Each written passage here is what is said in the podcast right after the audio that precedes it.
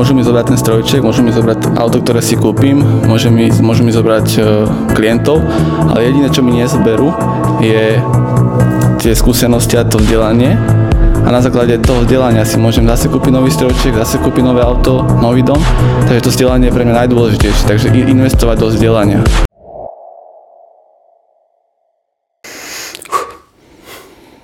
Krásny deň, milí posluchači. Moje meno je Juraj Hrivik a vítam vás pri počúvaní dnešného TROSHCASTu.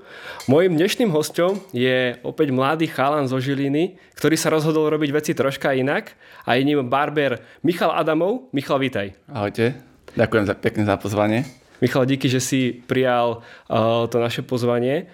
Ja som veľmi rád, pretože ja som ťa tu chcel mať ako hostia, pretože ty si sa vlastne rozhodol jednak robiť tie veci troška inak, ale zároveň aj tá tvoja práca úplne vystihuje tú filozofiu tej trošky. To sú tie malé detaily, pretože až po tých malých detailoch vytvoríš ten dokonalý účes. A navyše nás ako firmu si hneď od začiatku podporoval, za čo ti patrí veľká vďaka. No a hneď na úvod možno taká otázka z mojej strany.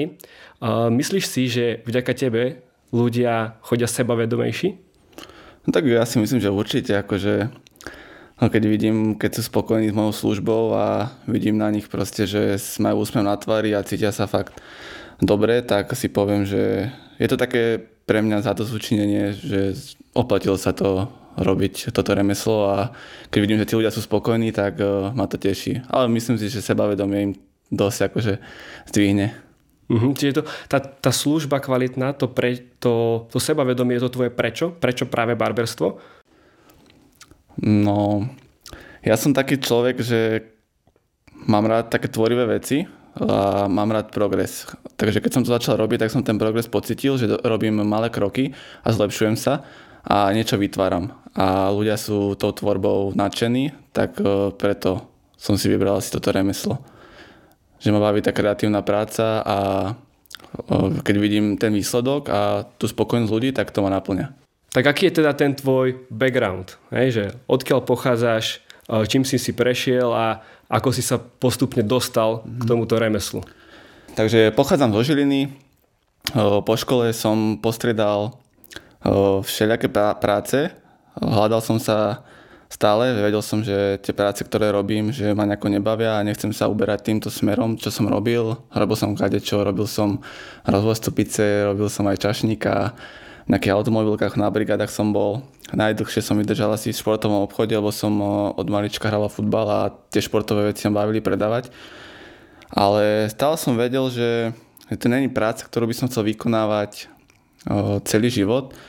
A ku barberstvu som sa dostal úplne takým náhodným spôsobom, že som bol s kamarátom na izbe doma a už tedy boli nejakí barberi, akože vyskúšal som ich a ma to takto zaujalo, že taká fajn práca to vyzerá byť, že tí chalani, ten kolektív a ja keď som hral futbal, tak som mal ten pánsky kolektív a keď som videl to barberstvo, tak tam to bolo na takej inej báze zase, že tam bola taká priateľská atmosféra a tí ľudia odchádzali spokojní, tak na tej izbe s tým kamarátom sme vyskúšali, že ho ostriham a odtedy som získal taký pocit, že toto je to, čo chcem robiť a som tu až doteraz, no akože to bol ten taký... Aký bol výsledok? Výsledok, no keď sa na to pozriem spätne, tak nebolo to akože nejaká profesionálna práca, ale neviem prečo, keď som to urobil vtedy, konkrétne na tej izbe, tak sa mi to proste páčilo a ja som to všade vyvesil. Ja som to dal na Facebook, ukázal som to kamarátom a mal som úplne taký feeling, že objavil som v tom takú vášeň, že to chcem robiť. A to ti aj prišlo? A to mi aj prišlo, no. Ako vzniklo meno Lachim? Lachim? Tak väčšinou, keď som aj sledoval nejakých zahraničných barberov, tak mali nejaké pseudonymá alebo nejaké prezývky a chcel som aj nejakú ja si vymyslieť a... tak to bolo úplne tiež taká spontánna reakcia, že Lachim, na základnej škole sme si otačali mena a vedel som, že ten Lachim dobre znie a keď som to spojil, že Lachim barber, tak mi to dobre znelo a dokonca mi to aj dobre sadlo, lebo ľudia aj kamaráti dokonca ma začali oslovovať nie Mišo, ale Lachim a vôbec mi to nevadí, lebo je to taká moja autenticita a mi to sedí, páči sa mi to. Ja si myslím, že aj tvojim fanúšikom sa to páči, lebo je to také, myslím, že zvučné, veľmi pekné. A Takže takto vznikol ten názov, kde si vlastne iba prehodil meno odzadu. Prehodil, no. Dokonca tí ľudia doteraz sa ma pýtajú, že Lachim, že prečo Lachim, a im to stále nedopína, že to je Michal odzadu. A doteraz tí ľudia, niektorí sa každý deň alebo každý mesiac objavím nejakého chalana, ktorý na to príde. Pokiaľ ma nenakštevuje nejako dlho, hej, že nedoprie to hocikom, no. Lebo ty máš, keď dáš nejakému klientovi tú zasteru, tak tam to máš aj napísané. Tam to mám. A ja som si to presne tam všimol, hej, že keď som to videl v zrkadle. No, tak sa ti to otočí. Presne. Michal. Spomínal si, že si sa teda inšpiroval nejakými aj tými zahraničnými barbermi. Stále hľadáš v zahraničí inšpiráciu? Stále, no. Stále. Stále pozerám hlavne anglických barberov. Akože ja stále na Instagrame aj mám veľa účtov, čo si akože inšpirujem sa od nich, ako robia prácu, ako robia videá, ako fotia. Je to, si myslím, že dosť dôležité sa neustále inšpirovať a motivovať od tých lepších. Sú v zahraničí na úplne iné úrovni ako na Slovensku, alebo už sa Slovensko dobieha ten trend? Tak ako Anglicko si myslím, že určite niekde inde, čo sa týka barberského priemyslu. Je tam, si myslím, väčšia komunita, viac ľudí, ktorí vzdelávajú, a samozrejme to robia dlhšie. Tam mi prídu oni takí, konkrétne v Anglicku mi prídu, beriem ich ako priekopníkov toho remesla, lebo tam to odjakživa išlo. Oni tam mali tie tradície už odjakživa, že navštevovali tých barberov a budovala sa tam tá komunita. Ale nechcel by som ako zhadzovať Slovensko, lebo si myslím, že na to, že to tu je tak krátko a prišlo to tu v roku 2014, tak sa to strašne rýchlo ako keby dostalo na takú úroveň, že sú tu fakt akože veľa šikovných barberov a pozdvihla sa táto komunita na Slovensku. A dokonca fakt teraz vidím veľa slovenských barberov, ktorí sa približujú tým zahraničným, že fakt to tu išlo hore. Ale myslím si, že stále to Anglicko napreduje a od nich si bereme my inšpiráciu, takže v tomto sú u mňa akože top. Ale asi to je tým časom, že fakt je tá komunita taká ucelená a vychádza tam stále veľa nových barberov. Ja som minulé aj pozeral jedno video, kde bol proste takýto anglický barber a to naozaj malo neskutočnú úroveň. On tam bol vo veste, v krávate a robil mu vlastne tomu zákazníkovi iba bradu. Trvalo to asi hodinu a ja mám pocit, že pre toho človeka to môže byť aj nejaká taká forma psychohygieny.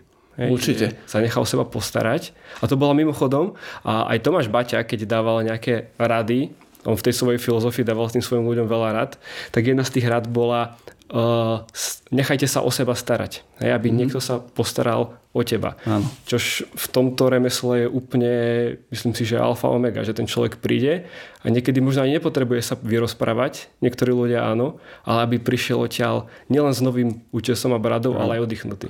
Určite tá služba má, tak by som povedal, a ja to tak beriem, že ten barber kvalitný musí mať viacero tých aspektov, že nie je to len o kvalitnom strihu, ale presne ako si povedal, že ten človek si tam príde pokecať, on tam musí cítiť taký ten prístup toho barbera, napríklad ponuka kávy, tá aura celá okolo, ten prostredie, a vlastne my sme tí, ktorí vytvárajú tú atmosféru. A mám aj veľa klientov, ktorí hovoria, že samozrejme, že to je o strihu, ale chodia tam aj kvôli tej osobe, a keď si vytvoríš ten vzťah s tými ľuďmi, tak je to fakt niekedy už na takej kamarátskej báze, že fakt ten človek sa tam cíti dobre a je spokojný nad mieru.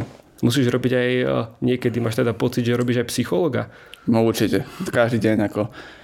Aj si možno naštudoval niečo z psychológie? Či to tak prirodzene, čo máš také... To taká, by som bola škola života, že máš veľa rozhovorov s tými ľuďmi a to sú témy fakt od športu po vzťahy, rodiny, politika. Fakt tam je toľko veľa tém, že fakt psychológia riadna. No. Nie je to vyčerpávajúce? No po 8 ľuďoch večer už niekedy hej. Ale niekedy fakt je taká dobrá vlna, že sú dobré témy, tak nie je to také vyčerpávajúce, ale určite sa stretávame aj s negatívnymi ľuďmi, ktorí sa sťažujú a musíme to proste my prijať a musíme byť na nich v pohode a snažiť sa ich aj nakopnúť. To je tá vloha toho barbera, presne tá psychológia, že skôr ako keby zlepšiť tú náladu tomu klientovi a dobre si s ním pokecať. Čo by si možno povedal nejakému človeku, ktorý ti povie, že ja nepotrebujem barbera, nepotrebujem jednoducho chodiť, však ja sa viem oholiť sám, že čo by som možno odkázal, že niekto teda skúsi, alebo že prečo by to mal skúsiť? Tak hlavne by som mu nenútil do toho, pokiaľ to on tak cíti, lebo je veľa ľudí doteraz, čo nenavštevujú barberov, hej, že sú spokojní, že sa doma ostrihajú, takže nie je to nejaká povinnosť, ale myslím si, že keď nevyskúšaš, chcel by som im aspoň odkázať, že aj keď neboli, tak nech dajú tomu šancu, lebo pokiaľ niečo nezažijú, tak nemôžu si urobiť toho výsledný názor. A veľa ľudí skúsilo prvýkrát barbera a odišli, proste už nikdy nenavštívili ako keby iné kaderničky a začali chodiť ku barberovi a nestihali sa sami doma. A nechcem ako si hádzovať kaderničky, určite sú aj oni šikovné, ale akože s pokorou poviem, že barberská robota tu na Slovensku mi príde detailnejšia ako tá kadernická. Je nejaká rivalita medzi kaderníkmi a barbermi? Z mojej strany nie a vôbec akože... Lebo si vravil, že ste nejaká komunita barberov, hej? Komunita barberov, sme. Ale fakt tí barberi si myslím, že oni to tak... My sme taká iná natúra. Ale pozor, zase niektoré kaderničky sa dajú na tú drahu barberky a dokončia si nejaké kurzy, naučia sa robiť britvou, naučia sa vyholovať a stanú sa z nich barberky, lebo vidia to, že tí chalani sú spokojní, páči sa im tá robota a dokážu aj oni vytvárať také účesy ako my. No máme tu niekde v Žiline alebo v okolí nejakúže barberku, ktorú ty osobne poznáš? Ja osobne som sa teda nestretol, preto sa pýtam, že či to nie je také skôr raritné? Nie, práve že poznám nejaké barberky, čo sú v Žiline a v okolí. Viem, že nejaké v Kysuci sú. Jedna striha v Rajeckých Tepliciach, Denisa. A v Žiline sú nejaké barberky, viem, že... Vidíme na Instagrame nejaké barberky. Čiže potom pozrieť Instagram. Kto by sa chcel, kto sa nechce nechať strihať u barbera a chce ísť ku barberke. Presne tak. Dobre. No a čo teda, keď sa teda vrátime naspäť, takže si vravel, že strihal si teda prvýkrát kamaráta na izbe. Čo bolo potom? Aká bola tá cesta? Aké boli tie začiatky, úplne tie prvotné? Tak tie moje začiatky boli v tej dobe... Nebolo také vzdelanie, čo sa týka barberstva, ako je teraz. Takže ja som si musel vyhľadávať nejaké veci, keď som sa chcel zlepšovať na YouTube a videá pozerať. Sem tam už potom neskôr boli aj nejaké workshopy, kde chodili nejakí barberi zahranične na Slovensko. Ale bolo to fakt, že skúšal som to na tých kamarátoch, to, čo som videl na videách a dennodenne som proste vo voľnom čase strihal kamarátov. A postupne som sa snažil zlepšovať a prichádzať na tie patenty, že ako vytvorím hento. Takže ja som mal začiatky takéto, no v dnešnej dobe už je tá výhoda pre tých barberov, si myslím, že môžu ísť na barberský kurz, originál. A tam ich naučia kompletne základy za 3 mesiace.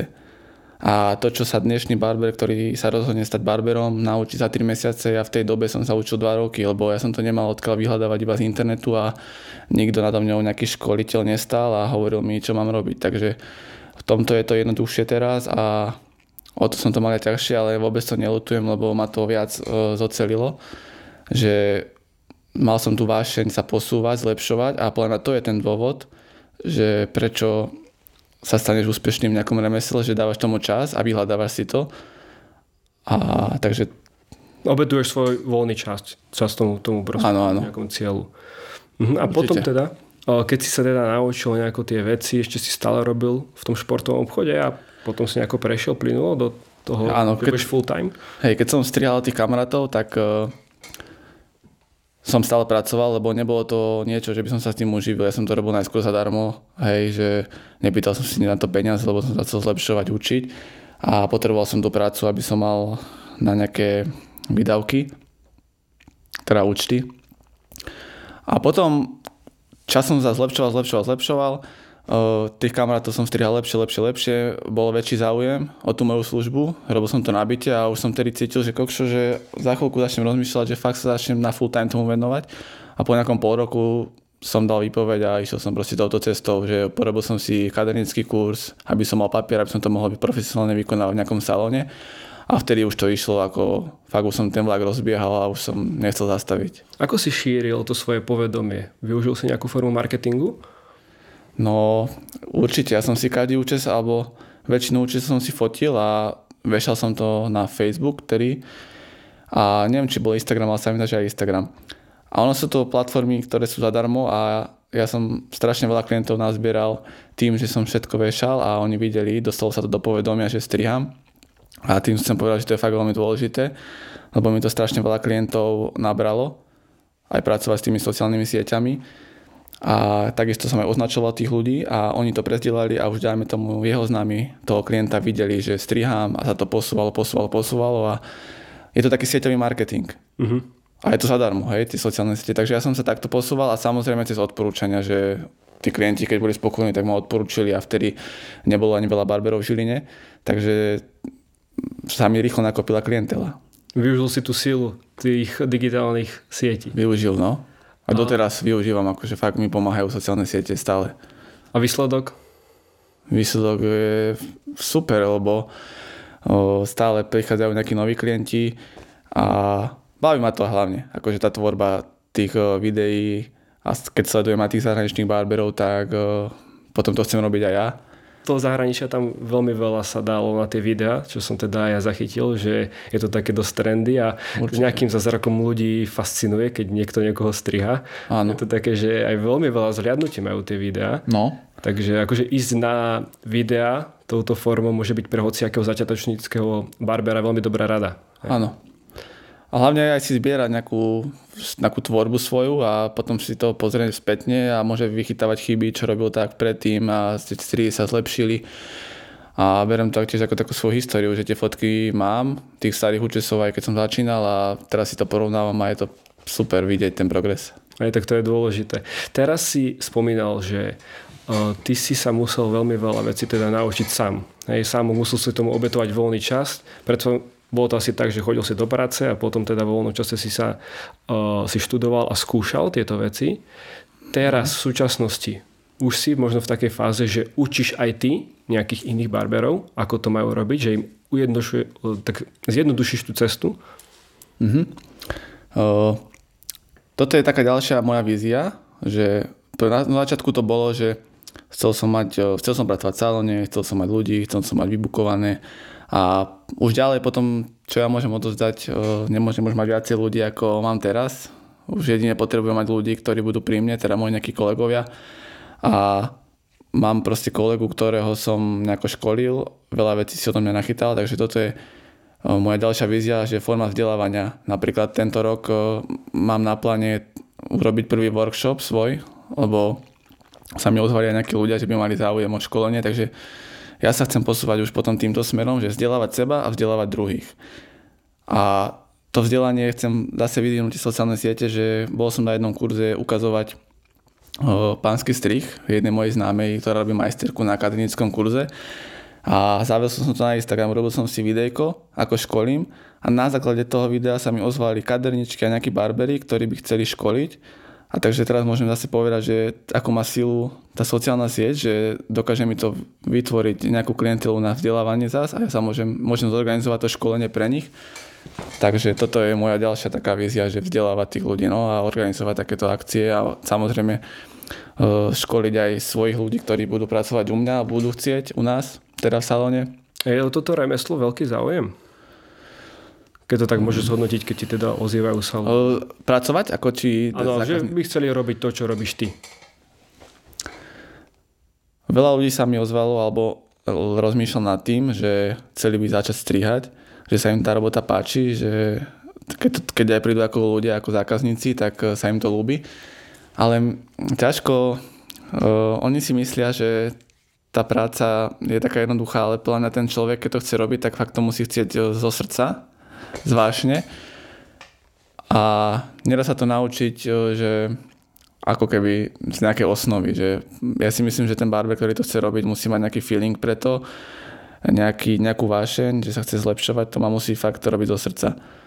A takýchto ľudí je málo, si myslím, že ťažko je, keď ja chcem nejakých nových ľudí nazbierať, tak nechodia mi takto pod nohami nejakí ľudia takí, aký som ja, že možno, že to je taká moja, neviem, že taká slabina, že ja chcem mať ľudí okolo seba takí, aké som ja, ale to asi není možné. To sú všetci. No to sú všetci.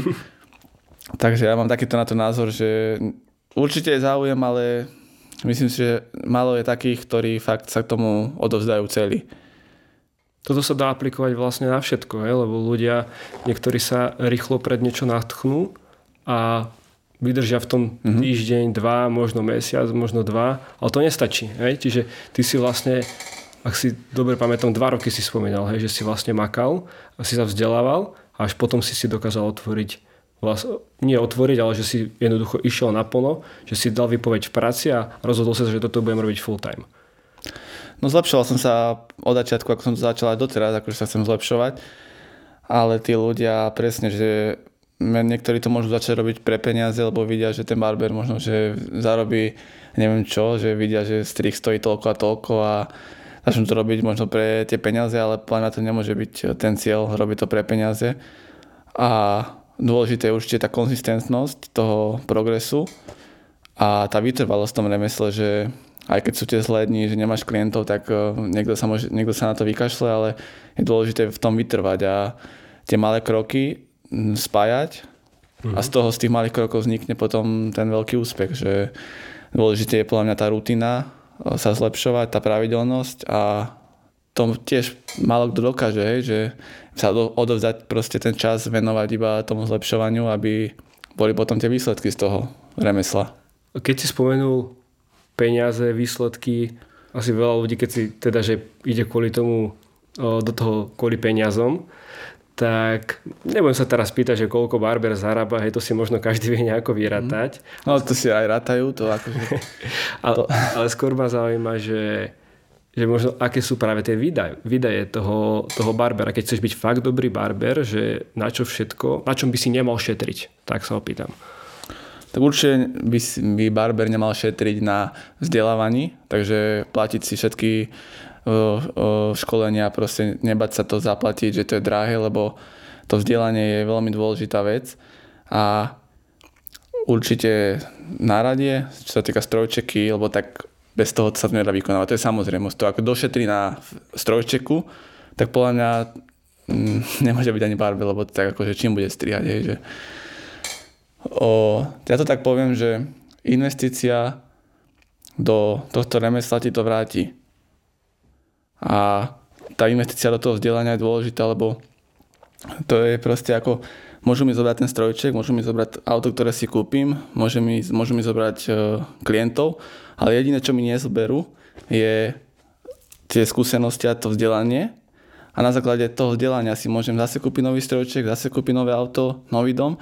Takže to vzdelanie je pre mňa najdôležitejšie. Takže investovať do vzdelania.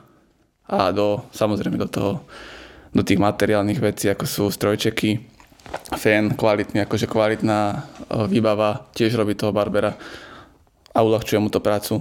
Mňa vždy zaujímalo, či už kaderník alebo barber, že keď má nejaké vystavené produkty alebo to, čo tam predáva, že či to on musí byť s niekým zazmluvnený, alebo môže tam mať čokoľvek, čo on chce. Nemusí. Toto je také slobodné, že každý si pracuje s čím chce a čím sa mu pracuje najlepšie. Ale sú nejaké spolupráce určite, že niekto si nejakú značku zazmluvní, že budeme používať tieto produkty, ty budeš ambasadorom a bude pracovať iba s tou značkou. Ja napríklad tiež pracujem s jednou značkou kozmetickou Nuberu zo švédskej značky a mám nejaké zľavy od nich, pretože používame na salóne tie ich produkty, takže máme takýto barter, že oni mi dajú nejakú zľavu, my používame ich produkty, ľudia si ich kupujú, takže... A ty si aj nejakým spôsobom preveruješ tie produkty, že skúšaš ich najprv, že či to je tá tvoja nejaká kvalita, ktorú od nich očakávaš? Ja za tých 6 rokov, čo striham, tak fakt, ak som vyskúšal strašne veľa produktov, ja som nemohol nájsť také správne produkty a keď som našiel tie správne produkty, tak bol nejaký problém s dodaním, hlavne aj cez tú koronu, že boli tie produkty dobré a potom boli problémy s dodávateľmi zo zahraničia, alebo nechceli posielať, bolo to všetko zastavené. A takže som veľa vyskúšal a nemohol som nájsť, ale teraz môžem povedať, zaklopem, tieto produkty je ich dostatok a používame ich asi rok už a stále ich je dosť. A samozrejme pozeráme na tú kvalitu, hej, že ako sa tie vlasy správajú, či sú tí klienti spokojní pri tom finálnom strihu alebo účese, stylingu, či to vyzerá dobre. A takto testujem aj s tými klientami, aj my, ako sa nám s tým pracuje, že ako tie vlasy sa tvárajú a tak. Čiže jednoduché musíš byť ty aj klient spokojný. No, s tými produktami určite. A čo považuješ za svoj najväčší úspech zatiaľ? v tomto remesle, či celkovo? To je jedno, ako chceš. Môj najväčší úspech, tak v práci je to to, že robím niečo, čo ma baví a mám v tom takú, ako keby, takú slobodu, že som pán svojho času a toto je asi taký môj úspech, že som rád, že som sa dopracoval tam, kde som, že mám veľkú klientelu, je o to záujem a je to taký pocit zadosťučinenia, že to, čo som do toho dal, že sa mi to vracia. Toto je taký pracovný úspech môj, že fakt, že som na to hrdý a chcem, to ma viacej motivuje potom sa zlepšovať, lebo keď vidím ten progres, čo som urobil doteraz, že fakt sú ľudia spokojní, tak ma to motivuje ďalej, že dá sa to posunúť na vyšší úroveň. A súkromný najväčší úspech? Súkromný najväčší úspech momentálne asi moja dcera, ktorá má mesiac a to je úplne iná forma úspechu, asi to najdôležitejšie v živote. Takže moja dcera Lívka a s mojou snúbenicou. To je asi taký jeden z najväčších úspechov v živote momentálne. To sa pekne, veľmi pekne počúva a dobre, že ty si tiež mladý chalan a veľmi veľa ľudí v dnešnej dobe práve dáva tú kariéru pre tú rodinu a tebe sa podarilo vybudovať aj kariéru, aj relatívne mladý, máš už dieťa. Čiže k tomu gratulujem a budem určite prijať len veľa zdravia a šťastia v týchto veciach. Keď sa ale naspäť vrátime do toho barberstva. Áno. Aký možno ty ešte vidíš, že by si ty mohol urobiť progres, teda okrem toho, že by si chcel teda mať nejaký ten workshop, že by si chcel vzdelávať ľudí, že možno ako ty, že či by si chcel ešte nejakú zasa ďalšiu službu ponúknuť. Ja som videl také videá na Instagrame zasa, alebo na YouTube, to už je jedno, kde napríklad v Turecku oni ponúkajú ešte, ako tí barberi, ešte viac služieb. Že, ja neviem, že masírujú nohy a vymyslím si, hej, alebo niečo s hrúďou a tak ďalej. Či by som tam chcel niečo akože... Napríklad, že či takto by si to chcel posunúť zasa na nejaký vyšší level, alebo... Čo sa týka týchto služieb, akože presne veľa salónov alebo barbershopov, ktorí majú rôzne tie služby. Niekto ponúka whisky, niekto ponúka aj nejaké koláče a tak a...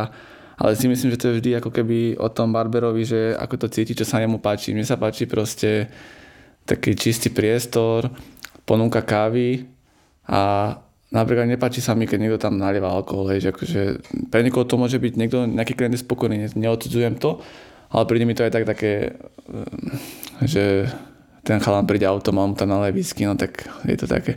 Nie je to moja šálka kávy, že by som to nejaké iné služby ponúkal.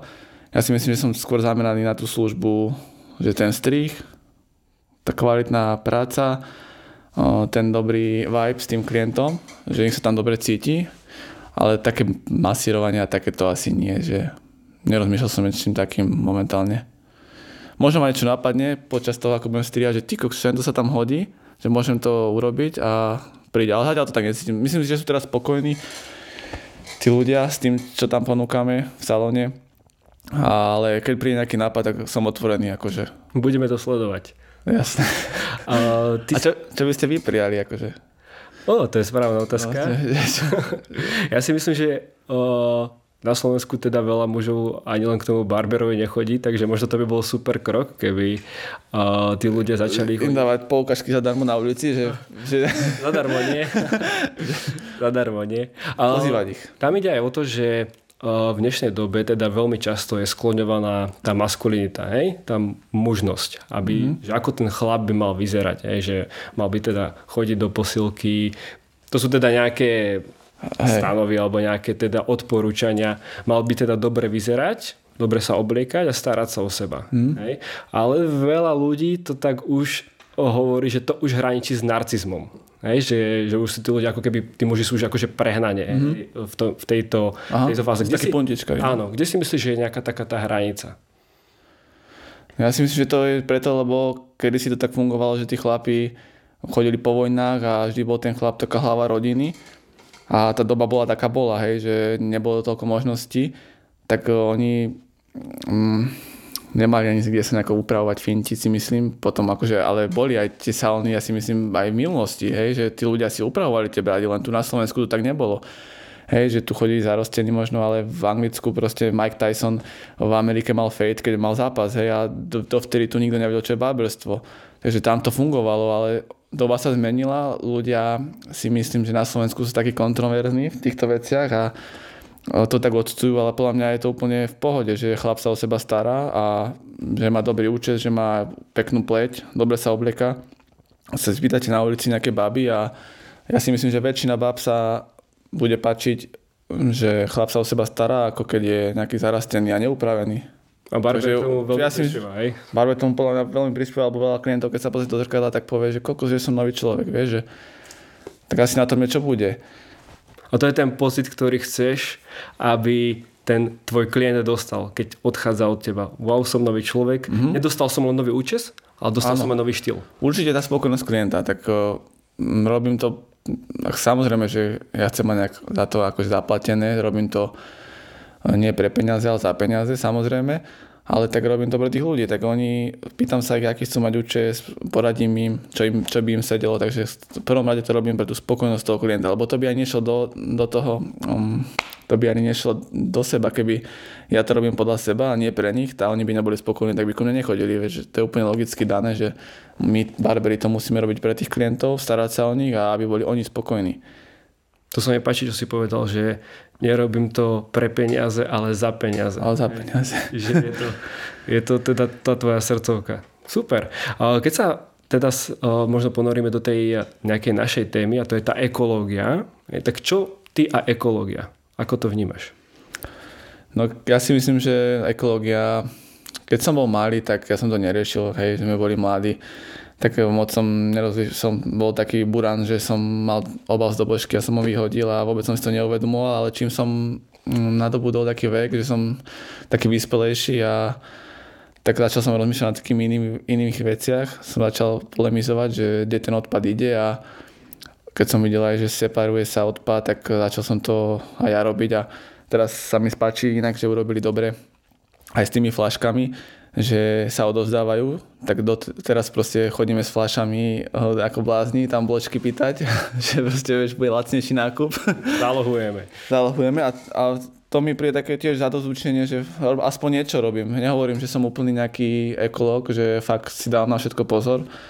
Ja si myslím, že sa to niekedy nedá ustrihnúť a ja dokážem urobiť nejaké šialenstvo, ale čím som starší a vyspelejší a samozrejme aj keď vidím tie vaše videá na troške, tak si hovorím, že koľko, že ja by som to mohol len to urobiť, aj hento, no. Takže už aj ja s tým plastom separujem a je to plná dôležité, lebo fakt, keď ďalej pôjde proste ten čas, tak budeme takýto buráni, že budeme hádzať v prírode odpadky a všade bude boledo, tak ako bude tá krajina vypadať, hej, že už teraz môžeme vidieť, aký je s tým problém vo svete, že sú problémy požiare, alebo nejaký blázon hodí nejaký papier do hory a potom je s tým problém, hej.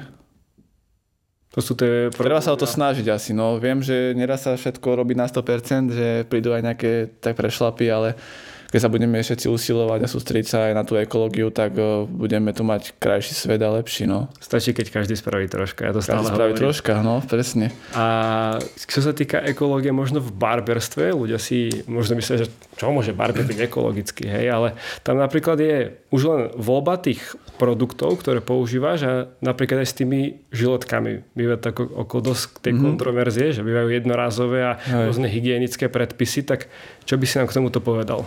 No tak tie produkty, samozrejme sú aj nekvalitné produkty, väčšinou v tých drogeriách tie lacnejšie sú také moc lepkavé, že tie vlasy lepia, aj tých klienti sú nespokojní, že proste príde typek a povedal som si takú pastu a mal som dolepené vlasy, nešlo to dole. A konkrétne, čo my pracujeme s tými produktami, tak sú, by som povedal, na takej prírodnej báze, že nelepia tie vlasy a aj dobre sa sprchujú potom od toho produktu a neprídu mi až také škodlivé, ako tie v drogerii. Ako netestoval som to, nechcem hovoriť, ale prídu mi fakt na také prírodnejšie báze a čo sa týka tých žiletiek, tak takisto je to taký problém, že je to nebezpečný odpad, takže my máme tak dané, že my ten nebezpečný odpad dávame bokom, nehádžeme ho do komunálneho odpadu, dávame ho bokom a máme zazmúneného jedného pána, ktorý sa stará o tento nebezpečný odpad a on ten odpad každý rok likviduje. Takže tie žiletky nebezpečné nemôžeme dávať do toho komunálneho odpadu, lebo nebolo by to asi, čo sa týka ekológie, dobre. Jasné, asi by ti to bolo ľúto za každým, keď vyťahuješ novú žiletku. Presne, žiletky sú, na každého zákazníka používame z hygienických dôvodov inú, novú, takže musíme ich nejako separovať od toho odpadu a likvidovať to zvlášť, no. Takže nemusí sa nikto bať, že niečo dostane od niekoho. Nemusí sa bať, no. Dobre, no tak k tej ekológii ja si myslím, že keď každý barber alebo keď každý človek si uvedomí, že fakt, či už v tom súkromnom živote alebo aj v tom pracovnom stačí, keď každý spraví troška, tak to bude mať veľký efekt. Aj toto napríklad s tými žiletkami. To som ani nevedel, že takéto veci sa riešia, takže aj ja ďakujem za informácie.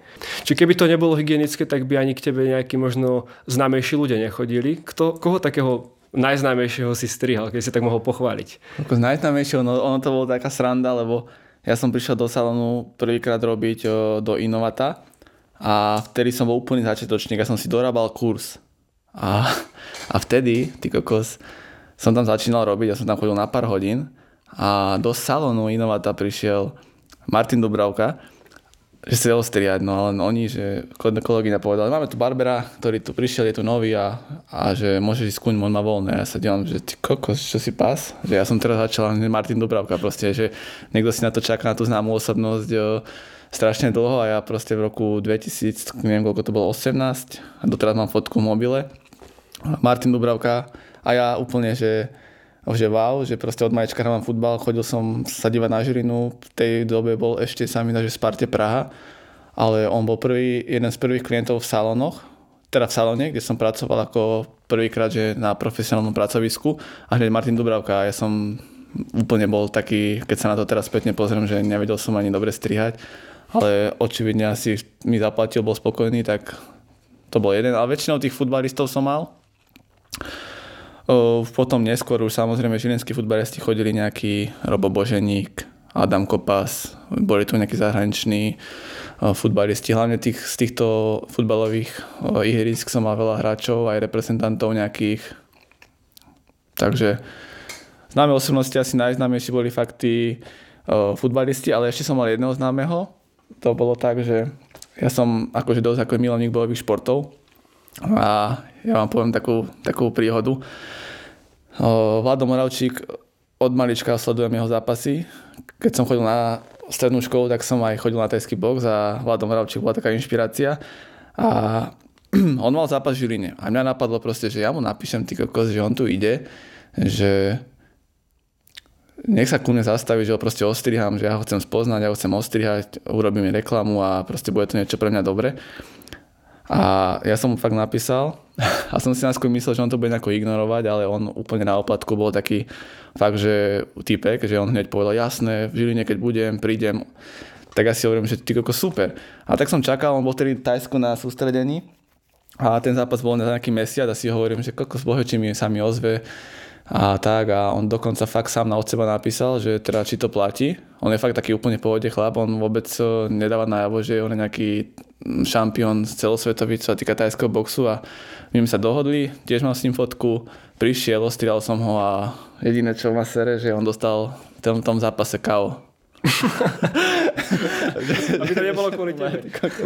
Takže doteraz to je taká príhoda. Takže futbalisti, Vlado Moravčík, tak boli asi takí najznámejší, čo som strihal. Ale aká malá troška stačí, hej, niekedy, keď niekto začína, fakt stačí niekomu napísať a nikdy nevie. Ten človek nikdy nevie.